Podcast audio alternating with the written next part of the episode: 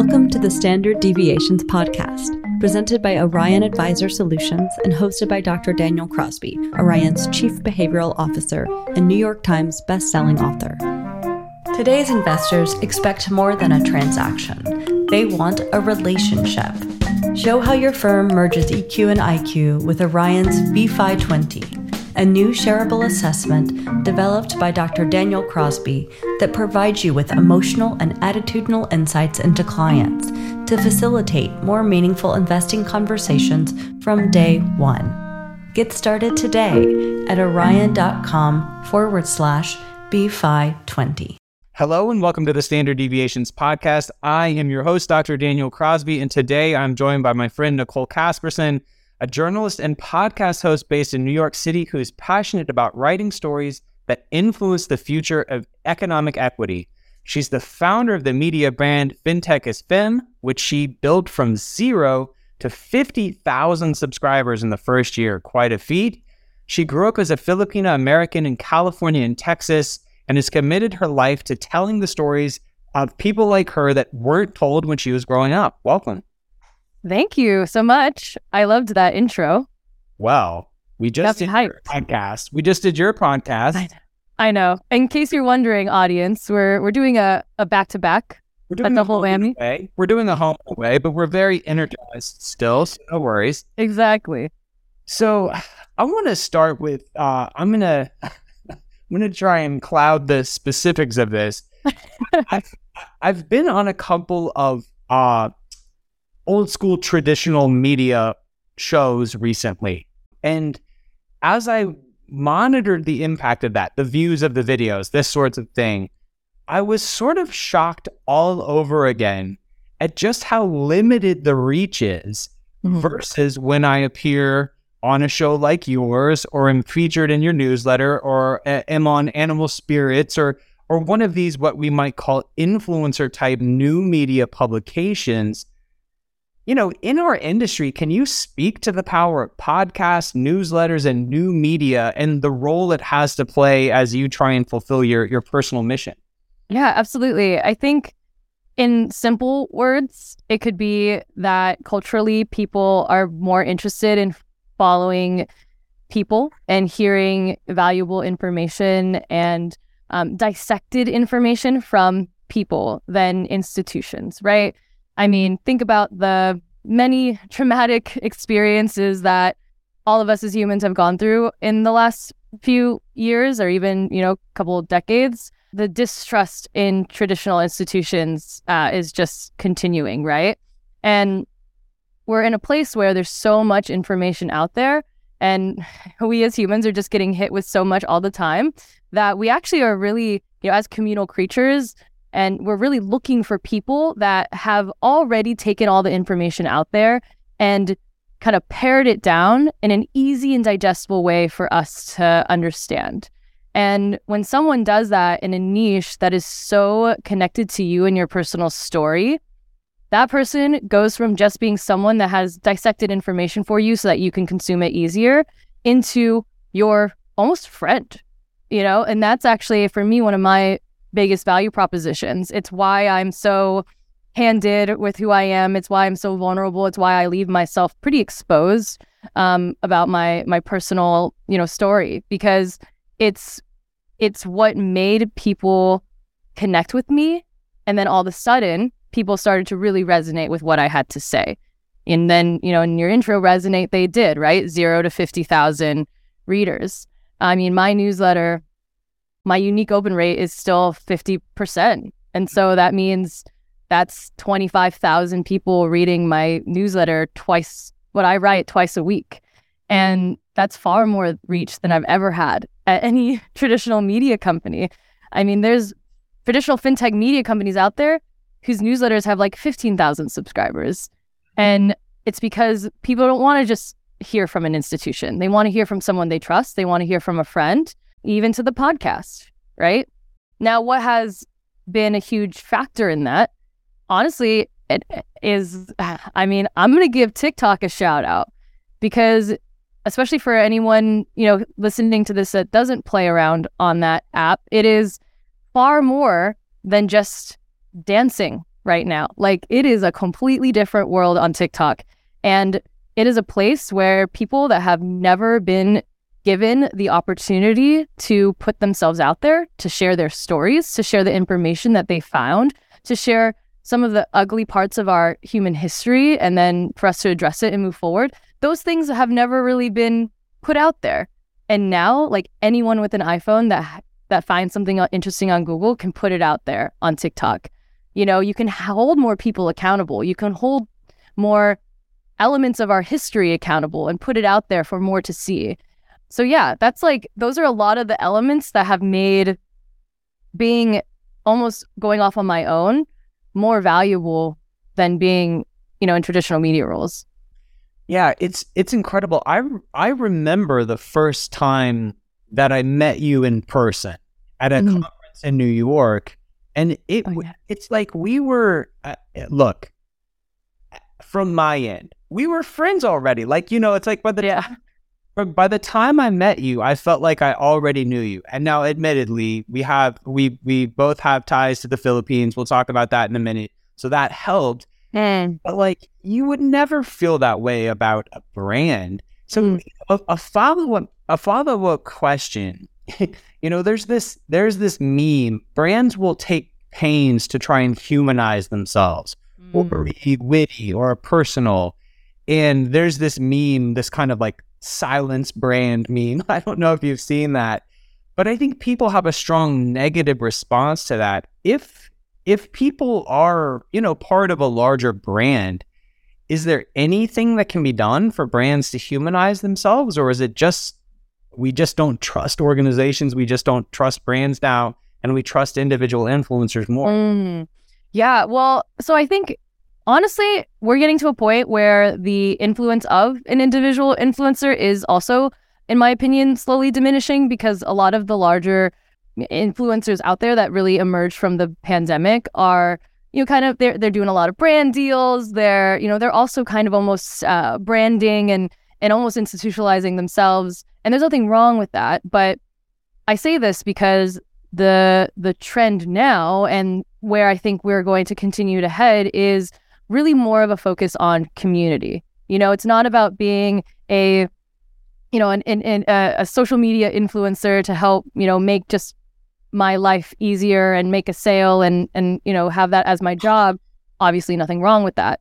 You know, for me, I don't ever see myself in that light because for me, it's always about building an ecosystem and a community for people to thrive in this industry. And so that's where brands need to think for themselves. How are you going to build a community, an environment that people want to be a part of? Because people really want to be a part of something that's bigger than themselves, especially right now. You know, the loneliness epidemic of our world is only increasing and it's only gotten worse, even though we're, you know, out of the pandemic now.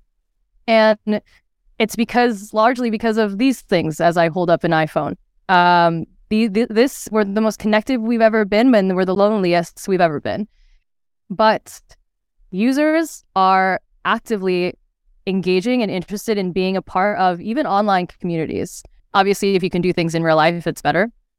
But that's what I would say for for brands. And the thing about building a community is that it's got to be about serving others. If you are building a community as a way to just push products. And with that mentality, I mean, of course, you're always going, you're a business, you have to push your product in some capacity. But if that's like why you're interested in building a community, users today, we are way too smart. I mean, this iPhone makes us lonelier, but it also makes us a lot smarter. so we're, uh, we're too smart and we'll sniff that out. So it has to be authentic. It has to be serving others. And so that's where a brand needs to find their like purpose and their their mission and and all that good stuff. Yeah, I, I love that. Moving from institutional influence to influencer influence to to community. Let's let's talk for a minute about the community that you're building at, at FinTech is Femme. You're building a community of, of, women who are doing big things in the world of finance and in, general and fintech fintech in particular. I, I want to share some numbers with you. These are numbers I came across a while back and they're just kind of mind boggling to me. Mm. So 90% of women manage their own finances at some point in their lives. Women control, as of seven years ago, I'm sure it's much higher now, women control $14 trillion in wealth. Uh, almost half of millionaires are women. Uh, 55% of those currently pursuing a college degree are women. Okay, like the numbers don't lie. Mm-hmm. I take the reality of those numbers and I juxtapose it with how women are sort of uh, systematically underserved by traditional Mhm. financial services. And I'm curious what insights you have. Just what do we need to do as an industry to take women more seriously? And, and how can we meet them where they're at? hmm I think the first step is to- is just completely understanding the the history and having empathy for the history of women and financial services. So at the end of the day, women really couldn't access their own credit cards uh, until the the mid 1970s. So we have to remember like that's that's the catch up that we're we're we're dealing with, and so you know you have to think about okay, think about also the messages that are out there. I mean, we're at a at a point where men are still marketed financial services far more than than women, and we are leaving a seven hundred billion dollar opportunity on the table by not marketing financial services to women at the same rate as men. That is half of Elon Musk's net worth that we could be generating in in in revenue for our our industry if we if we focused on women. So I totally agree with you there. Interestingly, to add to your stats, uh, eToro came out with a, a survey this week, and it shares that you know men are still more confident about um, decision making when it comes to investments in financial management. Sixty-eight percent of men say they're comfortable making decisions, while only forty percent of women say the same. And while that sounds, you know, that is what it is, but I bet that 40% number was a lot lower in the last few years. Like that, it's probably a higher percentage now than it ever was. So we're making progress. So, but that's step one. We have to understand that we're coming from a place of we we our starting line was simply different, you know, and and we're still working on getting women to be more to be marketed financial services in a way that resonates with them. And then how do you how do you do that? Well, I think that women leading the way in financial services and fintech is the key to unlocking a better financial future for everyone.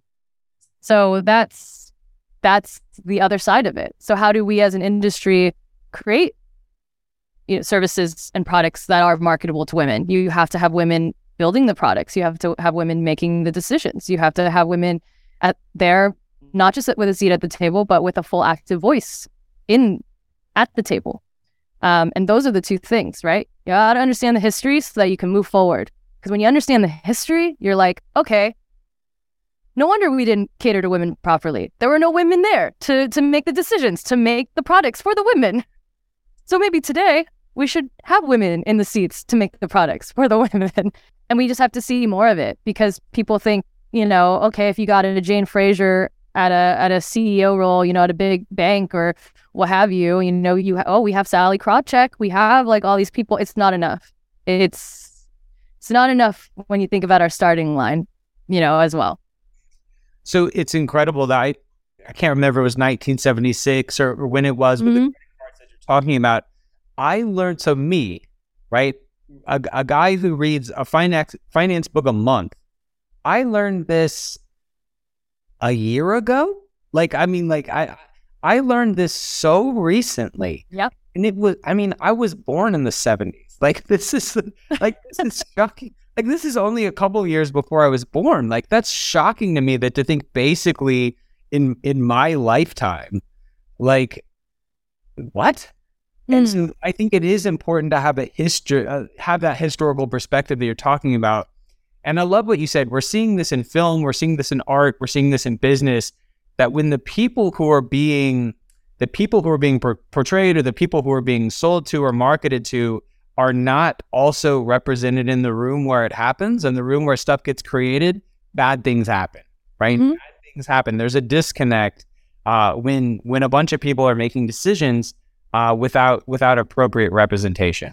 Mm-hmm. It's to me, honestly, I'm Daniel. Sometimes I'm shocked at how much I do have to, you know, uh, say it sometimes, you know, because it's like, how easy of a logic is that to make a product for a consumer? You kind of have someone that understands that consumer fully to do it, you know, and sure, you can have your data, you can have your analytics, you can have all of those things, and those things help. But I don't know. Seems like we haven't been doing we based on all these stats. Seems like we haven't been doing the best job, guys. So we, you know, clearly we need to make some improvements. Um, and to me, it just seems so log- like so easy of a logic to to to say, okay, well then why don't we actually create spaces where women want to be, you know, uh, at at the decision making table? But that's the other side of the of the challenge, and it's why I exist because I want to create an ecosystem where women feel not not only that they you know deserve it, but that they want it, that they want to be a part of that change. We need thousands and thousands and thousands of Sally Krawchecks, you know, and and she has done an incredibly incredible job. What an icon of pushing us forward um, and creating that pathway. But a lot of us have to do it to see the results we want, to see that fifty percent of the population represented in the industry. Yeah, but you know, even Sally Krawcheck, right? So, like you said, an, an incredible icon, done a done a world of good. But if you, I were pressed, right, to say like talk about talk about powerful women in finance, I would say Sally Krawcheck and Cathie Wood. And, Yeah. and then you know, I, there there's more, but it's like those are those are the first two that would come to my mind. Mm-hmm. The fact that we we we use the Sally Krawchecks and the Cathie Woods of the world so frequently tells us that we need like if More. No. if always going to the well with those same two examples, like Yeah. I think it's a sign that we need we need Yeah.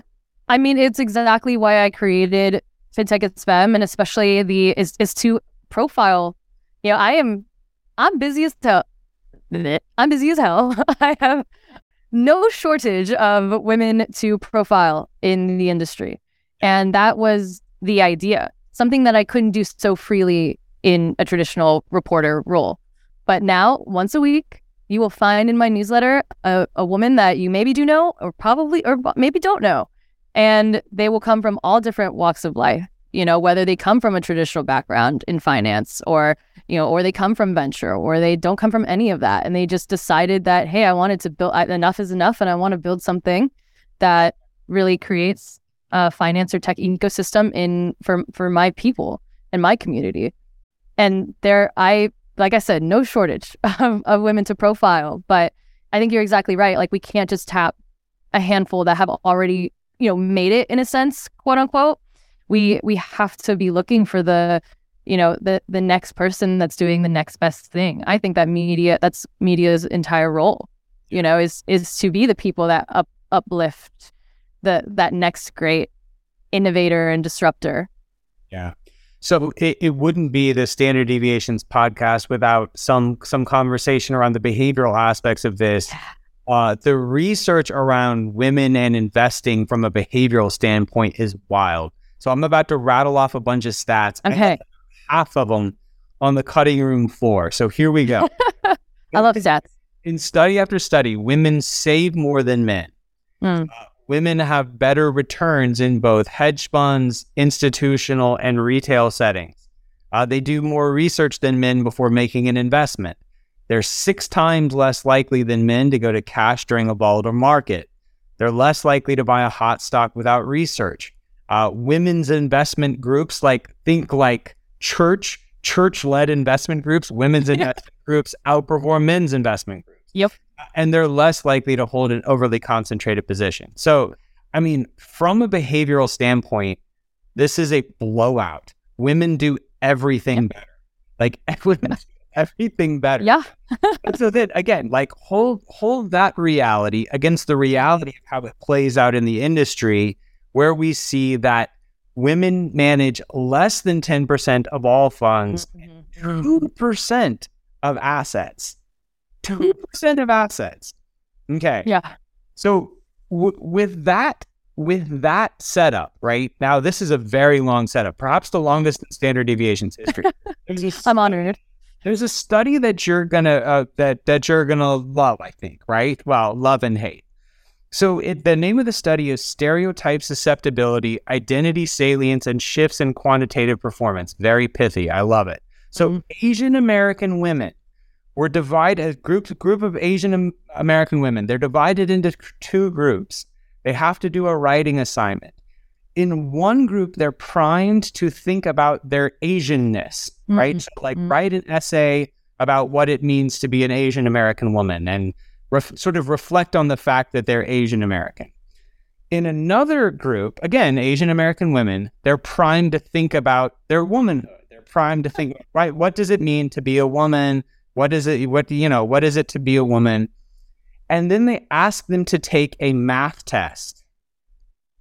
The women who were primed to think about being Asian way outperformed the Asian women who were primed to think about being a woman. And if you huh. go to stereotypes, you know, stereotypically speaking, Asians are perceived as being good at math. Women are stereotypically perceived as not being good at math. So this priming function had a real mm-hmm. powerful outcome on how this group of women performed on the math test. And the last part of the setup a fidelity study found that of equal parts men and women surveyed, 9% of respondents thought that women would outperform men in investment management. 9%. So we know that women are systematically underselling their own power mm-hmm. right?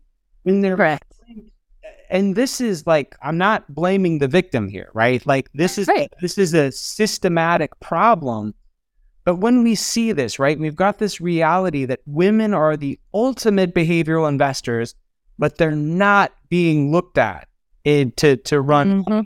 We've got this reality that women are the ultimate behavioral investors, and yet when you ask women how women are with money, they say not good. You guys told this for us, Nicole. Where do we begin? Where where to start? Um, well, so and to to unravel this. Yeah, I would start with um, we have to remember that women have spent majority of our lives being gaslit by society into believing a lot of the stats that you have said, you know, and so there's a lot of almost self doubt, right? I mean, when you grow up being told that you know the, the version of you know a talk for for a woman is yeah you know one people are going to be out there to try to hurt you and then two people are you know going to um, think that you're or they're always going to underestimate you. You know i kind of grew up knowing that for me. And then on top of that i'm an asian american woman and that comes with a whole other set of of things because you're getting it from both culturally you're being underestimated and then also you know my my my gender identity. So it really does start there. We have to remember that um that we've been and we've been gaslit in so many different ways you know all the way down it, it, yes in finance but it goes all the way down to the way that bathrooms are constructed. You know it, it one might think it's equal for uh, a male and a female bathroom to have the same amount of stalls but and that's the way our society typically is. So there's a perception that because women take longer you know in the bathroom there's like long lines and stuff. Oh they're just in there gabbing. They're not doing anything serious. They're just like i mean that stuff happens don't get me wrong. But but the reality is is that our systems weren't set up to set us up for success. So the reality is scientifically women take longer to go to the bathroom because of our womanhood. And and men take less time so to have an even amount of stalls isn't actually equitable. It sets us up to stay out longer, to have to stay in lines. It actually sets us up for danger in some uh, underdeveloped countries, and and it creates a whole. It compounds into a whole other slew of problems. And then the perception of the world is women just take a long time in the bathroom. So that's just another. That's just another example of every single, almost every single system in our society has been built without factoring in the part where women are simply different. They're not, they're not, they don't need to be underestimated. They don't need to be, you know, super they don't need to be coddled they don't need any of that they are jet there our functions are different and so and that creates so many perceptions from society that are then projected onto us and then when that's all of that is projected onto you you think okay well this is what it is for me as a woman and how do i adjust myself to make myself as safe as possible in this world that wasn't really ever built for my safety. And and that's a whole psychological toll. You know, I've had to go through a whole lot of things to get to where I am today and I'm still learning all the time. I mean, I'm only 29 years old. But there's a lot of unlearning. So you're gaslit by society because the structures weren't built for you. And that goes for from bathrooms to language all the way down to obviously financial services. And so then you're you're psychologically made to believe that you're not good enough. And then the systems continue to perpetuate a cycle of homogeneity. So then you're just consistently over time told that you're not good enough because, you know, men get typically the they get the big raises, they get the big jobs, they get the big thing, they have the networks, they do all these things. Anyway, so these are all of the things that we have to to think about and remember. And now, what is important about today is that we are at a place where women, right, they're earning more degrees than men. They're buying houses at faster rates than men. They're doing all of these amazing things despite all of the the the societal things that are and systems that are put against them. So we're actually far more resilient because of it, right? It's it's how I like to see it. I mean, we're like the most resilient creatures on the planet. And and so that's kind of the the the gist of how we have to to think about approaching it and it really does start with who are we putting back to financial services who are we putting money like who whose hands are we putting money into you know all the way down to the very like to the first check that you're writing for someone whether it's a company you know an entrepreneur or hiring right you know, women are less likely to apply for those jobs that they're not qualified for. They want to be 100% qualified, whereas a man will do it if they're 40% qualified. But we need that type of psychological switch to kind of happen for us because of all the gaslighting and things I talked about. And to me, the only way you really do that is one, community. You have to have someone there willing to say, I see you, everything that you've felt and have gone through in this world is totally valid. So shut the gaslighting off, arm them with the receipts that they need to move forward. So all of that information I have makes me so confident. I would love to like sit, down with a man and tell me that like women are fine. It's all equitable. Like I've got stats for days to to prove you wrong. So then I'm so confident in what I know, one armed with receipts, then I'm able to move forward in in the world. And then I'm able to do it because I have an environment around me of other women who also have had the gaslighting shut off.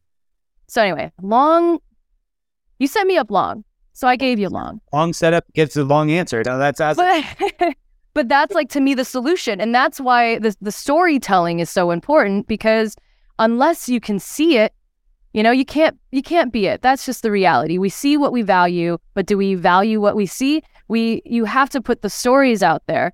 Otherwise, you women only think that the option is you either you either become Sally or or, you know, one other woman, you know, or Cathie. When there's a multiple a multitude of options and and and profiles and amazing iconic women out there that you could that are blueprints for you to follow but really, the blueprint is you. You need to find what your blueprint is for you. Yeah. So, you know, I, I love again the idea of communities coming up. I think that's so powerful. That's that's what you're all about. Mm-hmm. I also just think about the systemic nature, the gaslighting that you talked about. There's all this great research on on sort of the math achievement gap in, in boys and girls, and like we, you can see it happen in real time. Like mm. boys and girls are equally good at math until they reach an age where they start being social, where girls start being socialized away. Mm. And they even see this with teachers who, in in big ways and small ways dissuade young women from going into STEM careers, uh, you know, call on boys at three times the rate of girls, things like this. And what's tricky is when it becomes so embedded in the way that we sort of move through the world, it becomes so embedded in our schools mm-hmm. and churches and, and workplaces. You can confuse what is with what should be, or you can confuse exactly. You, you can confuse the way things are with thinking that's the natural order of the universe. Mm-hmm. When you look at something like math, the natural order of the universe is parity, mm-hmm. and we disrupt that through our sort of misguided socialization efforts. So it it really like I hope people who are listening to this will start to just you know look look for that like as you mm-hmm. move through the world look for ways this happens because honestly i think like these teachers in these studies they don't they're not doing it maliciously. They're a product of the system that they're perpetuating and they're, mm-hmm. you know, sort of doing what they were taught. But man, mm-hmm. we can't we can't get different results until we start uh, living our uh, until we start aligning our systems in new ways. Mm-hmm. I mean, one hundred percent. I would say that that's the other side of my long answer before is that yes, it's on you know us as women to come together and and understand and um, and hear each other, but it's also very, very much on everyone. You know, it, it I, um, FinTech is Femme was never designed to be a female exclusive uh, media company or event or newsletter or anything because I f- fundamentally believe that we need men in every single person in this society to uh, buy in and have, you know, full buy-in into this, uh, into gender parity in in our society.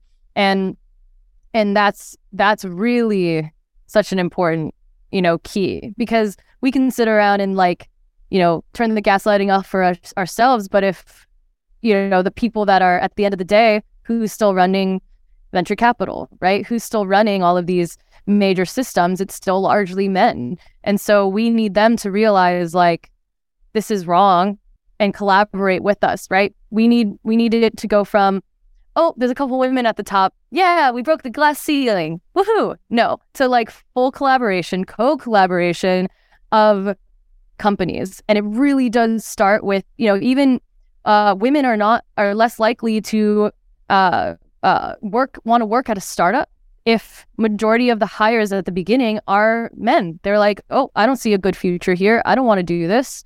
And so it starts even at the beginning of a startup, like at the fundamental level of a woman doesn't even want to work at a startup because, which is where you get a lot of learning and a lot of, you know, you can work at a startup as one of the first few hires and then become its COO one day. You know, like you can become in the C suite and it's a, such an amazing place to grow. And, but women don't even want to enter that space because they're not represented.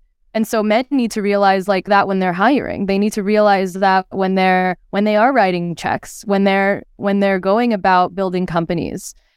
They need to realize that like at the end of the day, if you're going to serve like the biggest market possible for yourself, that in, then you need all of the co-collaboration that that you can get. Otherwise, you're just perpetuating a cycle of of men getting the most funding and then men being in the most startups and then men meet leading those startups that then become the the next IPO that then become the next big company and then then so on and so that then that then fund the next startup and the cycle continues. So we need men for sure. Yeah. So uh, a 2015 study by State Street found that only 39% of women said that they felt understood by the investment industry. Yeah. Terrible, you know, another like a, a podcast full of statistics, right? So the the psychologist in me says like we've got we've got sort of a two part a two part mandate here. on the one on the one hand, we have to understand group differences, like you talked about with the bathroom. Yeah. So women live longer on average than men, and so there's some longevity risk with women that tends not to be there with with men. Uh, women ha- have a gender pay gap, so women make you know 17 to 20 20 plus percent less than men and, and, so that's another reality that that we have to address and understand. Sort of these group, these things that are true of a group in general. But then the psychologist in me also says, yeah, but we also need to not not stereotype or generalize mm-hmm. much, and we need to look for these individual differences. What can we do uh, as an industry to better understand and better serve women in at, at, sort of both levels, at the individual level and to better understand sort of group generalities, group preferences. Yeah, I mean, I think you're totally right in terms of we have to think of it at an individual level. If I were to use myself as an example, okay, let's take like me looking for a financial planner or advisor. Admittedly, I don't got one yet. I hope to have one soon. Uh, I'm in the market, um, but I, you know, I and and it's it's if I am looking for any type of service, especially if it's from a, a therapist to a doctor to uh, my my financial advisor, my future financial advisor. It is so important for me to have someone that I know is going to understand um, so much of my dimensions and intersectionality. Right. So yes, I'm a woman, but I'm also uh, a half Filipino woman. So I'm biracial. Um, you know, and I I have all of these differences of me as an individual you know and so for me it will be really important to look for a financial i would want a financial planner who's honestly a woman of color because I would want her to understand some of the generational differences and cultural differences that I've had to face as a young millennial biracial Asian American woman.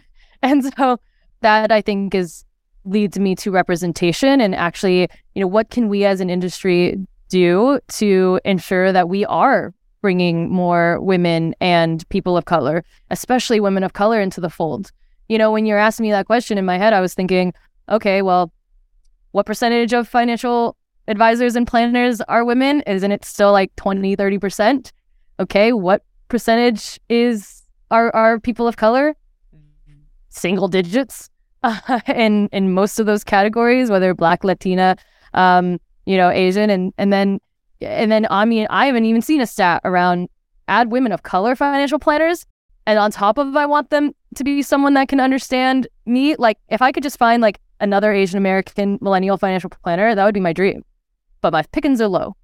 And so just using myself as the example, you know, that that is what we as an industry need to do. How we need to be actively bringing more of that representation in the into the fold so that more of our clients and consumers can actually see us in these industries and that way we want to actually be served by them because otherwise that that distrust continues right? Because I just, I mean, what am I going to go do? Uh, I don't know. I'm not going to really pick from a, just a pool of of one type of person. How how are they going to understand my traumas?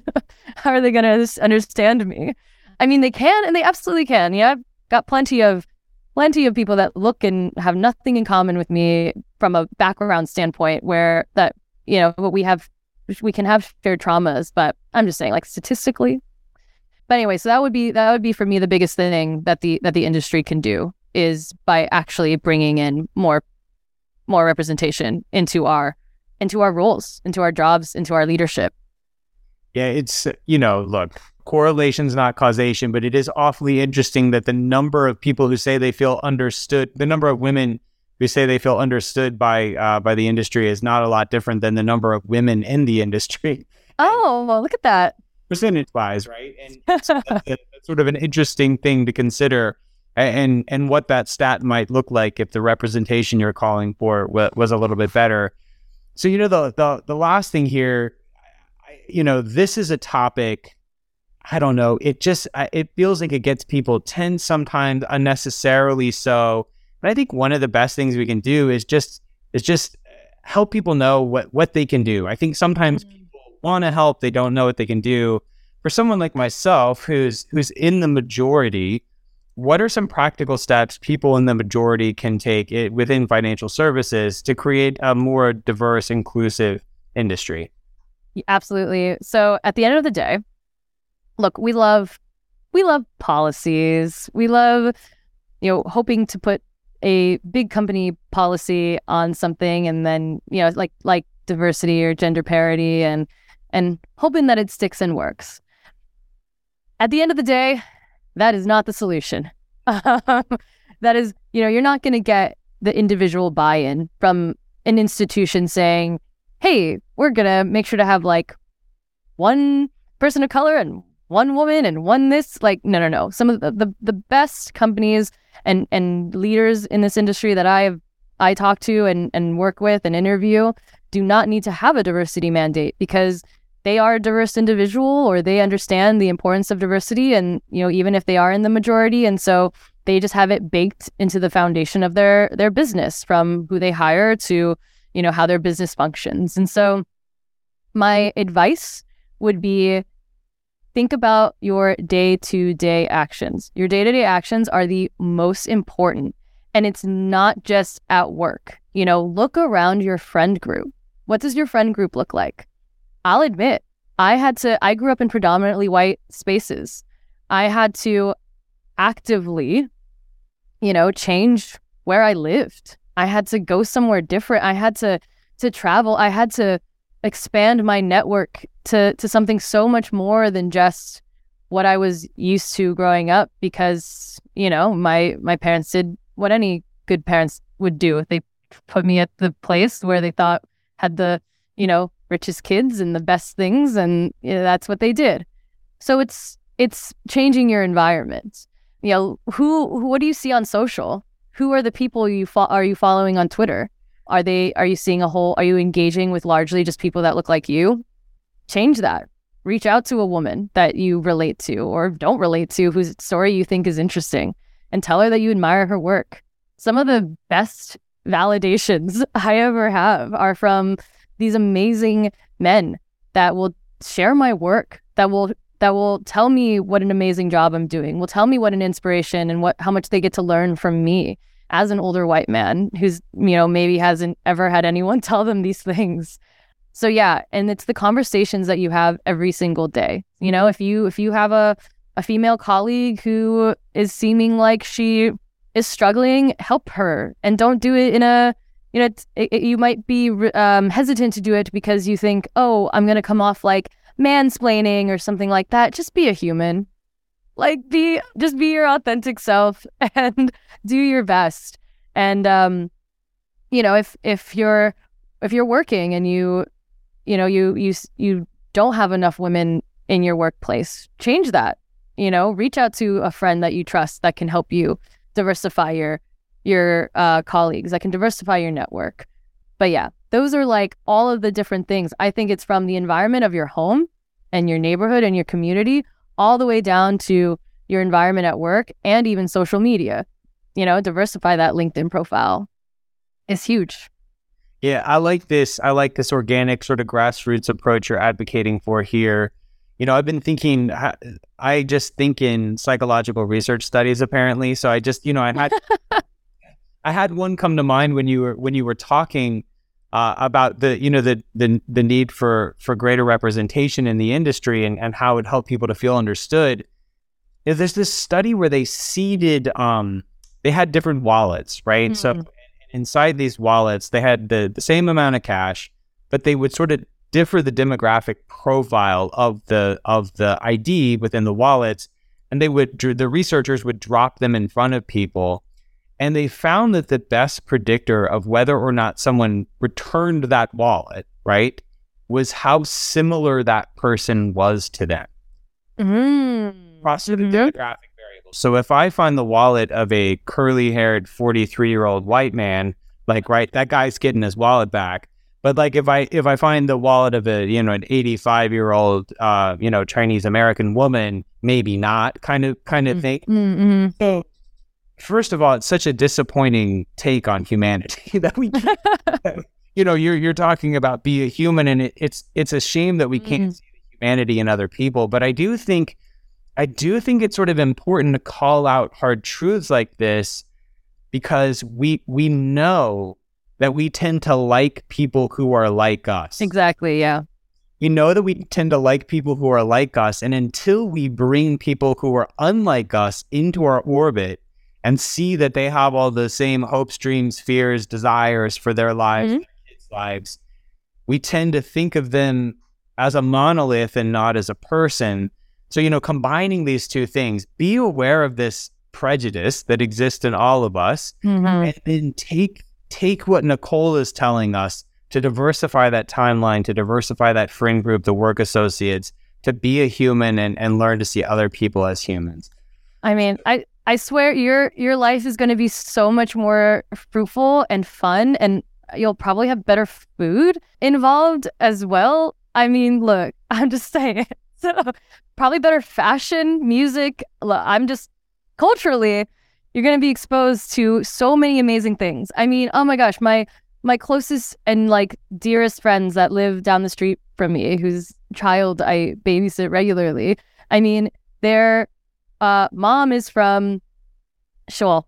She's Moroccan, but was born and raised in Amsterdam, or not born. She was she grew up in Amsterdam, so she's also European, and now she's here in New York. And then her husband is a born and bred Brooklyn New Yorker, you know, and they have so many differences, but but also so many similarities to us. And it's just and it's such a beautiful thing to experience what like what her version of, you know, uh, of a of a holiday meal is and then compared to like mine being Filipino and you know I mean she doesn't eat pork so we gotta we have that riff. But like we we make it work a lot of lamb um but just using that as like the food as an example of you're gonna your your life is gonna be so much richer and fuller and innovative and and when you have diversity around you you know sameness i don't i fundamentally believe that we as humans on this planet we're like not meant to just be surrounded by by sameness all the time that's not how you grow. It's not how you become the best most excellent version of yourself. You know i i think to look around and a lot of people will look around and be like it's fine. We're fine. Everything's fine. I'm like it's fine.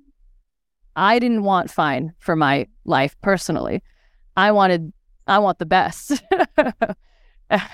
so the my my church the the best thing that's happened to my family this year my my church hosted uh, a Ramadan break the fast uh, dinner mm. association with uh, two local Muslim congregations and I was asked to give the opening sort of the opening welcome to that and and write a uh, wow. on on uh, shared values between the two faiths and admittedly I had sort of a cursory knowledge of Islam going in but had to sort of do my homework as part of that and the process of putting that talk together was so personally enriching meeting families we met three families at the uh, at the dinner itself, we've become friends with and have hung out outside of that a couple of times since. And like the the conversations have been so deep. My kids have learned so much. They're just such wonderful people. And it's just like it's two groups of people who never would have run into each other. Yeah. If if we had not sort of taken a little bit of effort to do it, and I'm so glad we did, we're actually gonna close with a little bit of that here because if you think about this great country of ours we live in, okay, number one immigrant group to America, unsurprisingly, Mexicans, right? Mm-hmm. Neighbor, neighbor to the south, Mex- Mexicans, the number one uh, immigrant group to to America. The number two immigrant group lives all the way across the world. It's Filipinos, and yet Filipino culture and Filipino food do not get the same love uh. as admittedly delicious Mexican food and Mexican culture. so for our closing remarks here, you're half you're you're half Filipino, you're biracial as you said. We need to turn the people on to what they're missing. I lived in Manila for a couple of years. I seek out Filipino food. I'm going this weekend. Yes. What is the best savory Filipino food our listeners can try? Mm never tried Filipino food. Best savory Filipino food. Oh my goodness. Okay, well, if you can eat pork, which is big in Filipino culture, then definitely lechon, uh, which is just roasted pig. And um, I mean, I'm a huge fan of longanisa and tocino. If I could eat longanisa for breakfast every day, which is like a sweet sausage. In the Philippines, we really love like sweet and savory, uh, especially with our meats. And so, and it's like almost like a red sausage. So, anyways, that give me a sunny side up egg or like an over easy egg with a little yolky, you know, a little garlic rice. Mwah, breakfast, ideally. And then, so that would be the other one. Um, if you get to try pancit, you could also try pancit, which is uh just like a a noodle dish. So you know, it's like our version of our, it's like our lo mein. Also really good. You can get it in a vegetable style. And then uh, lumpia is also our a more popular maybe a dish here in America, which is um, like our version of the the spring rolls. So I'm pretty sure literally all of those have pork in it. Like I said, the pancit you can get veggie formed. Um, that would be my favorite savory one. Other types of you could put other types of meat in lumpia, right? I mean, it's usually pork, but you can Right. You could do other things. do what you wanted, though. I yeah, guess. yeah, yeah, yeah. Yeah. Yeah. Okay. I have nothing to add to that. You hit you hit most of the highlights. There's more than one type, but there's more than one type of lumpia, right? You can get the fried kind or sort of the the summer roll type. Mhm. Okay. Yeah. I'm with her on all those recommendations. Best dessert. I like ube it, in my cakes. I like ube ice cream. Ube is just like a purple yam. I swear, I think I like it because growing up as a kid, I just enjoyed that it's purple. But in the Philippines, they'll put like the ice cream in a hamburger bun, you know, from like the people in the carts. And so that's just like a beautiful moment for me in my in my childhood. And then um, obviously halo halo, So which is Halo Halo, uh, yeah, U- Ube is great. Like you said, Halo Halo. Explain to folks what Halo Halo is. you know what Halo Halo means? uh I funny that I don't okay I don't what does halo halo mean? It's- I know what it is. It means mix mix. So Oh, duh, mix mix. Oh my god, I'm surprised. They, my family probably calls me Halo Halo. Um, so they're like mix mix.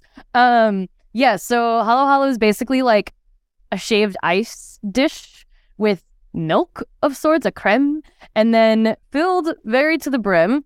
And then it can be filled with a bunch of different other types of fillings. So usually it'll have like red bean in it, which took me a little bit to appreciate until I grew up. Um, it'll have like these jello, gelatiny like pieces in it. Um, and then usually it's topped with like a giant scoop of like vanilla and ube ice cream. So yeah, if those are you, the ones. You, haven't lived till you've had shaved ice with corn and beans Oh yeah, yeah. and pieces of flan topped with purple yam ice cream. It's better than it sounds. It's actually really good. Yeah, it's good. it's really good. And in some touristy places in the Philippines, you can get it in like a giant, like you can get giant halo halos. Yeah. But yeah, those are good ones. Last one, best uh, best Tagalog word. What's your favorite Tagalog? So for me, it's masarap, which Yeah. means delicious, very delicious. Um, after I was born and raised, or I was born in California, and then af- shortly after I was born, my family we actually moved to the Philippines, and so I spent like my babyhood there, which is why my mom thinks I'm more Filipino than you know American, and so especially when it comes to food. But um, those that was actually one of my first words as a baby was that I used to just like eat Jollibee and say masarap all the time. So, Jollibee. So, so would you believe my family plans summer vacations around proximity to Jollibee? to Jollibee, I would I would believe it entirely. Yeah, if you if you live in Las Vegas, California, Manhattan, or Hawaii, go check out Jollibee. hmm I think there's one in Houston now too. Is there? Yeah, I think there. I think so. But yeah, that would you could add that to the savory, the the sweet spaghetti, Yeah, sweet spaghetti, chicken joy, and sweet spaghetti. chicken joy. Chicken joy is just fried chicken, but it's not regular. It's just really really good fried chicken. Where else can you get a, a hamburger with a pineapple on it? You know, it's delicious. well, Nicole, you're doing incredible work. You're you're a Thank you. wonderful voice in our industry. If people want to join the fifty thousand people who get your newsletter, if they want to listen to your podcast and follow your work, where can they find you? Yeah, um, you can find me on the internet. Um, feel free to search uh, FinTech is Nicole Casperson. You should be able to find a, a link. It'll lead to my parent company, which is workweek.com. And you can sign up for my newsletter there. It's completely free. My podcast is called Humans of FinTech. You can find that anywhere you get your podcasts. One of my latest episodes is with the Dr. Daniel Crosby himself. And yeah, I also host events throughout the year, largely in New York, and sometimes I, I hit up the West Coast. So look out for those. And one of the biggest things is that if you really are looking for community, especially as you know women in finance and fintech, um, I just launched my very first membership-based community.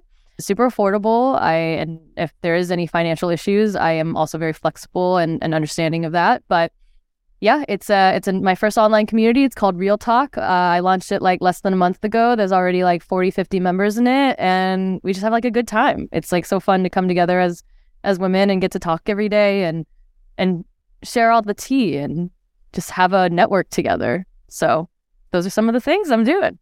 Well, thank you for being human. Thank you for being you. And thank you for your Thank voice. you.